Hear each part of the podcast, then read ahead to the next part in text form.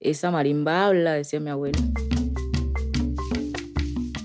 La marimba habla, entonces uno se siente como, uy Dios, me encanta. Esto es Un Canto al Paso. Historias sonoras del Pacífico colombiano. Soy Juan David Rangel Gil. En este episodio conoceremos a Zulma Gisela Montaño. Ella nació en Guapi, un municipio encantador del litoral pacífico colombiano en el departamento del Cauca. Sus antepasados vivieron en la ribera del río Guajuí, a dos horas en lancha de la cabecera municipal de Guapi. Siempre han dicho que en el pueblo de Guajuí cantaba muy bien. Entonces, cada vez alguien nos escucha cantando o nos escuchaba cantando, dicen, estos son montaños de los montaños de Guajuí. Los montaños cantan muy bien. Zulma creció escuchando a su abuelo, abuela y tíos cantar. Su abuelo, además de tener un gran vozarrón, tocaba el bombo. Cuando él lo repicaba, ella corría a sostenérselo. Abrazaba el bombo para que no se moviera, causando así que su cuerpo vibrara literalmente con cada golpe plasmado en el instrumento. Todos cantaban, el que no tocaba el bombo, tocaba el guasá, de tal manera que todos eran músicos. Y cuando mi abuelo llegaba y empezaba a tocar ese bombo, yo era lo más de feliz. Sentía que la sangre me, vibraba de la emoción. Y así me he quedado cuando repican el bombo. me corre por las venas. Niñito chiquito, ¿dónde está tu mamá? En el guayabito, cogiendo guayaba. Niñito chiquito, ¿dónde está tu mamá? En el guayabito, cogiendo guayaba. Porque nosotros en el Pacífico éramos muy traviesos cogiendo guayaba. Nos volábamos de las casas. Entonces los papás, ¿dónde está Julano? Allá está en el guayabo cogiendo guayaba. Y yo era una de las que más cogía guayaba. En el guayabito, cogiendo guayaba en el guayabito cogiendo guayaba, donde la vecina cogiendo guayaba, en el guayabito cogiendo guayaba. Zulma no tenía ni idea si cantaba bien o no. Ella simplemente lo hacía porque le generaba una felicidad muy grande. Su gusto por la música la llevó a ser parte del coro del colegio en el bachillerato y del grupo de niñas cantoras de la iglesia a la que pertenecía. Mi mamá, como sabía que me encantaba cantar en la iglesia, en la novena, entonces me compró un cassette donde venían todos los villancicos allí. Entonces ella dijo, este cassette lo compré a Zulma para que aprenda a cantar los villancicos. La filosofía africana Ubuntu está enfocada en la lealtad de las personas y en su manera de relacionarse. Las poblaciones afrodescendientes adoptan este principio ético en sus bases ideológicas, conectando el bien individual y el comunitario con la idea de que se construye humanidad en reciprocidad con el otro y la otra. En este modo de pensar, yo soy porque somos, es decir, una persona es a causa de las demás. Por eso, en la comunidad donde vivía Zulma, todas las personas se daban la mano, todos iban a ayudar a poner su granito de arena. No lo dejaban que hiciera la casa sola. Eso iban todos y en momentico estaba esa casa terminada. Entonces eso era muy bonito porque trabajaban todos unidos y eso lo recuerdo mucho. Cuando el río estaba muy seco, era muy bonito en, en verano. Toda la comunidad íbamos juntos a pescar y eso cogíamos harto sábalo. Y eso era hermosísimo. Yo me metí en ese río a nadar y nadar y nadar. Zulma no se imaginaba que su anhelo de pisar un escenario se haría realidad. Como no encontraba el tiempo de dedicarse a la música, se desentendió de ella.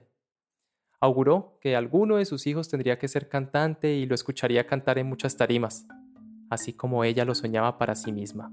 Me gustaba la música, pero no tuve la oportunidad de explorarla como realmente yo quería.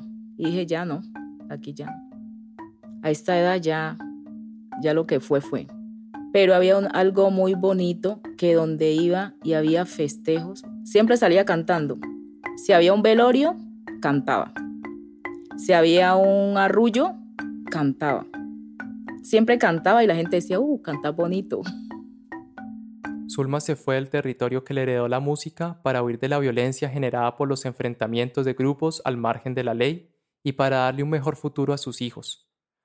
Por más que en Guapi renunciara a su deseo de cantar para un gran público, la música la persiguió hasta ese nuevo lugar que la acogió. Lejos de casa, Zulma decidió cumplir sus sueños por sí misma. Palmira me abrió las puertas para cantar. Y decía, a mí me encanta eh, la música del Pacífico, quisiera estar en un grupo del Pacífico donde hubiera instrumentos en mi casa y formar mi parranda, tomar mi curado y vamos a arrullar. Ahora que he retomado, digo, no, yo puedo, todavía puedo, tengo mi espíritu, de que yo digo, tengo tantos años, pero yo sé que me quedan muchos más y sí lo puedo hacer. El día de los santos reyes, niña María, mataron una paloma, niña María, y del buche le sacaron, niña María, un gavilán con corona, niña María, por ser niña María. Por ser niña María. El autorreconocerse afrodescendiente fue uno de los momentos más importantes de su vida. Considera sus tradiciones, costumbres y toda su ancestralidad como el legado más preciado. Las costumbres de los pueblos del Pacífico se han ido perdiendo. Para nosotros es muy bonito, pero yo digo, si yo estoy en Palmira, ¿cómo yo voy a inculcarle a mis hijos las costumbres del Pacífico? pero ya he visto que sí se puede conservar esa tradición en el valle, en Palmira. Se puede conservar eh, transmitiéndole ese conocimiento ancestral a los muchachos, enseñándoles para que ellos conozcan sus raíces y sepan lo valioso que somos y no lo dejen perder, como irlo sembrando, sembrando y sembrando.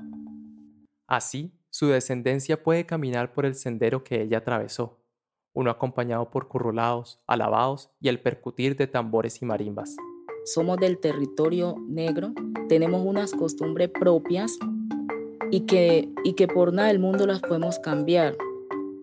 Dentro de la cosmovisión de las poblaciones afrodescendientes del Pacífico, existen elementos fundamentales en la realización de ritos fúnebres. Cantar en un velorio es algo tradicional del Pacífico. En los velorios se canta los alabados.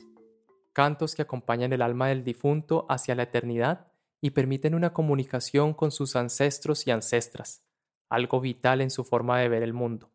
Camina la Virgen pura del valle para Belén y en la mitad del camino pidió el niño agua bebé. La humildad hace que también sostengamos todas esas costumbres. Antes cuando yo no sabía de dónde, o sea, no sabía la importancia que uno tenía, hasta pena de pronto me da. Yo estaba como, como con una venda. Hoy en día, ¿no? Yo soy del Pacífico, yo andaba descalza, yo en algunas veces le ayudé a sembrar arroz a mis papás y a coger arroz y no me siento mal por eso. En Guapi, Zulma sembraba arroz, papachina, plátano y maíz. Sembrar y cosechar los alimentos con sus propias manos le generó una conexión especial con la naturaleza y la costumbre de agradecer a la tierra por lo que produce. De la misma forma, Zulma tiene un vínculo con el agua. Cuando venía el aguacero, era algo también que recuerdo mucho, que salía, no había aguacero que no me, que no me bañara. salía y eso le daba hasta que dejaba de llover y como el pueblito era una peña, como peña, entonces eso hacía mucho barro. Y llegamos y nos empavonábamos de ese barro. Bueno, aquí nos tienen que dejar ir al río, porque ¿dónde nos vamos a sacar ese barro? y ahí aprovechábamos.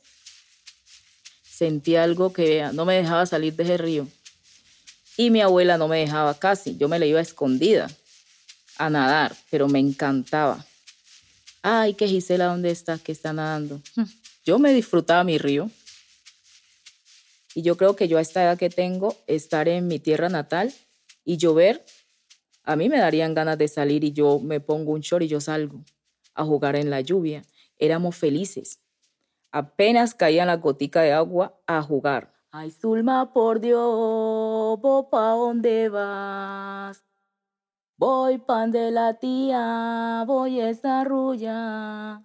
Ay, Zulma, por Dios, ¿vos pa dónde vas? Voy pan de la tía, voy esa rulla. Ay, Zulma, pues yo sabía que iba a ser corrinchera desde chiquita. voy pan de la tía, voy esa rulla. Si, por ejemplo, mis amigas dicen, no, acá hay un arrullo, yo soy la primera en estar en el arrullo. Entonces, eso, mis hijos dicen, mamá, usted es muy corrinchera. El dialecto de las comunidades afrodescendientes contiene vocablos propios que se relacionan con lenguas africanas. Dependiendo de su ubicación geográfica en el Pacífico, estas tienen tonalidades, fonéticas y significados distintos. No sea barbachán, póngase cambambero y con calentura, arme la gozadera y el corrinche. Si es coquimbo, use el turbante y no se le ocurra formar trifulca, porque a la verbena se va a cantar quilele y reburú, mientras se comparte un biche y un arrechón en el guayabito, cogiendo guayaba. En el guayabito, cogiendo guayaba. Me encanta el arrullo. Nos traslada al territorio. Eh, y también pues nos da mucha alegría, no solo a la gente del Pacífico, no solo a la gente afro, a toda la gente de Colombia, del mundo entero. Esa es una música muy alegre, donde la gente se la goza, se la disfruta y nos trae, nos deja muchas enseñanzas y enseñanzas bonitas, costumbres y saberes ancestrales. Los arrullos, alabaos y cantos del Pacífico son identidad del pueblo negro. Son el orgullo y la resistencia de una raza ancestral. Su música refleja realidades. Siéntese, tío Guachupé y sirve para secar lágrimas, elevar plegarias y celebrar la vida, porque cantar es otra forma de sanar, de perdonar, de adaptar el lenguaje, de pedir al Estado más atención y a quienes simpatizan con la guerra no más repetición. A todas las personas nos atraviesan historias, sucesos que terminan convirtiéndose en la música que nos late dentro. Mientras el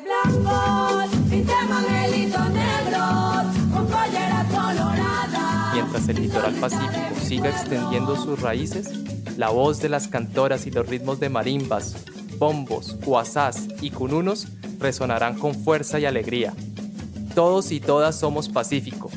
Todos y todas somos música.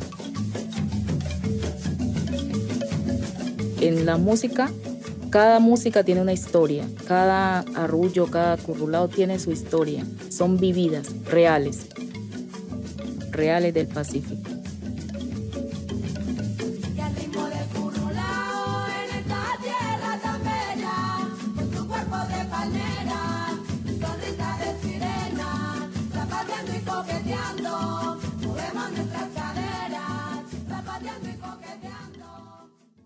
Aquí termina este episodio de Un Canto al Paso. Soy Stephanie Quintero.